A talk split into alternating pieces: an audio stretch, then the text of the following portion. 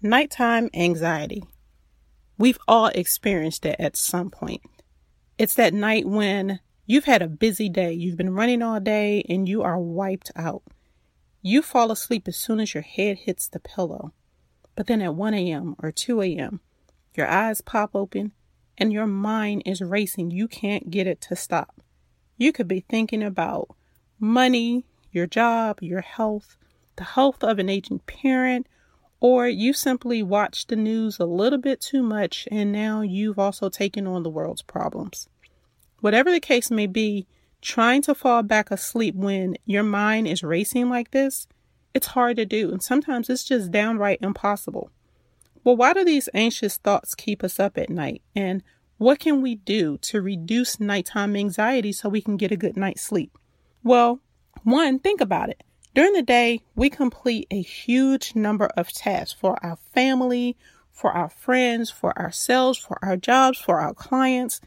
And then when it's time to go to bed at night, we expect our brains to just shut down like we can hit a switch and turn it off. But our brains just don't work that way. It's a hard transition and it's just not going to happen.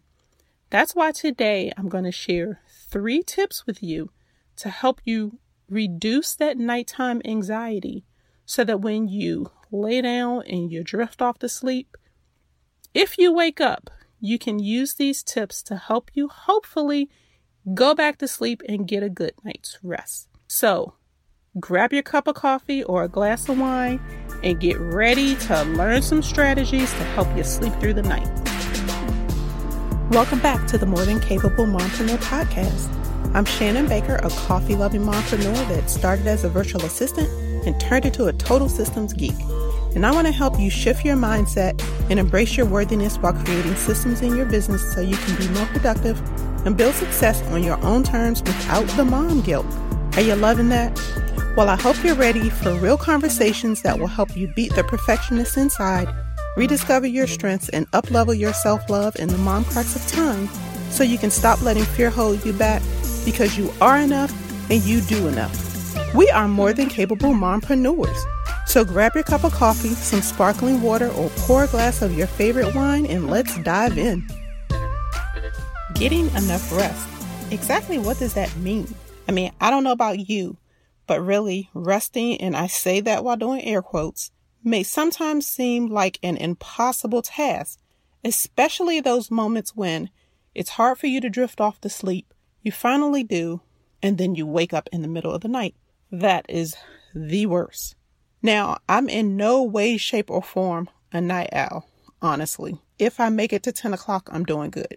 So, going to bed at a decent hour obviously is not a struggle. As I said, we go to bed around 10, at least we head to the bedrooms around that time. But on nights when my anxiety level is high, it's nearly impossible for me to stay asleep. I have no problem going to sleep, but it's sleeping until the morning that gets me every time. And I usually will wake up around 2 a.m. and just lie in bed awake. That is so awful. Then here's the really bad part. My brain kicks into overdrive and starts generating new ideas, so I can't go back to sleep for hours if I even go back to sleep at all. Then I look at the clock every hour and I start even feeling more anxious because I know I'm not getting enough sleep and I'm going to wake up tired the next day. Or if I wake up because I drift off by the afternoon, I'm going to plummet downhill about two o'clock. It's exhausting just talking about it. Have you ever experienced that? It's awful, right? So, what can you do when this happens? And then, why does this happen to us? Well, simply put, Every day has its own anxieties, and believe it or not, it's a proven fact that anxiety actually wakes us up. I mean, think about it. We have hectic schedules. Our workload ebbs and flows, and sometimes we just go through things in our personal lives that increase our anxiety. Whatever it is that's giving you nighttime anxiety, it can be worked through so you can get a good night's sleep. And that's what we're going to talk about today. So I'm going to share three tips or things that you can try that will hopefully help reduce that nighttime anxiety for you. So let's dive right in. Number one, establish a nighttime routine. Sounds simple, but for everyone, it's not that easy. But having a routine before you go to bed at night will actually help you unwind and get mentally prepared for the next day. It helps you disconnect from work and get a good night's rest. And it also helps if you go to bed around the same time every night. So I'm going to describe a typical night in my house. Now, keep in mind, I have a teenager, so this may differ based on the age of your kids. I finish my work, I cook dinner, we sit down to eat around 8 or so. Then, after dinner, I will crack open my laptop or pick up my iPad or use my iPhone and work on my business for another hour or so. Then, when I think I'm done, I remember there's one more thing I wanted to do before the day ends. But here's the thing our laptops, tablets, and smartphones generate light that actually stimulates our brains and makes it difficult for us to relax when it's time to go to sleep. So you need to pick a time to shut down the technology in the evenings. Personally, I try to do this about 30 minutes to an hour before my bedtime. So I don't always get in that hour after dinner. Most of the time that works, but then the times that it doesn't, I just give myself some grace because it is what it is. But then when I do go to bed, I have my iPhone automatically set for do not disturb. It quiets all notifications and phone calls from 10:30 p.m. to 6:30 a.m. except for family members that are saved in my favorites. This allows me to sleep through the night and wake up refreshed in the morning so I can start my morning routine. Here's a, a sidebar or bonus as well. I sleep with my phone face down. So even if notifications come through the phone, the light does not wake either me or my husband up. Okay, now for tip number two reflect on what you're grateful for. When we focus on all the things that go wrong in our lives, our anxiety starts to take over. So try this instead. Pick at least one thing that you're grateful for every day. Or maybe even start keeping a gratitude journal about what made you happy that day. Do that before you go to bed as part of your nighttime routine. Then, when you lay down, you can reflect on those positive moments and positive thoughts and appreciate the people and the events that made you feel good that day, which releases that happy hormone and helps you to relax. Now, I will admit, I'm not a journaling type of girl per se, but the planner that I use has space for me to record daily wins. Now, keeping a gratitude journal of some sort, whatever works for you, requires you to put things into perspective and to focus on how good you have it at that moment. Now, why is this important? Well, it's about more than just writing down your thoughts, but this actually helps you create a positive outlook, which in turn is mentally and emotionally beneficial. I mean, think about it. It's really easy to point out or to notice what's not working in our lives or what we're lacking. When things don't go as we plan, we tend to go into a tailspin and convince ourselves that we don't deserve the things that we have, that we don't have what it takes to achieve our goals and be successful, and that we aren't taking good care of our families, right? You get the point. But when we don't reflect on those good things to find happiness that we do have, our mind starts to believe all that garbage. We've worked hard for the things that we have and the way that we take care of our family, the things that we've been blessed with. So we need to shift our minds and start focusing on those good things that fill our lives every day. Writing it down is great because when you're stressed out, it's hard to remember the good things or to focus on those good things. But you can look back at those journal entries or those daily reflections and then notice all of the good things that you've already taken note of that helps you save that brain capacity so you don't have to recall it. You just read it again because that's hard to do when your mind is racing and you're feeling overwhelmed. But again, having that written journal is, is an earmark that helps you, jogs those good memories, and again, puts you in a happy, positive place. And there's just something about being able to physically see all the things that you can be grateful for that really helps relieve stress and anxiety.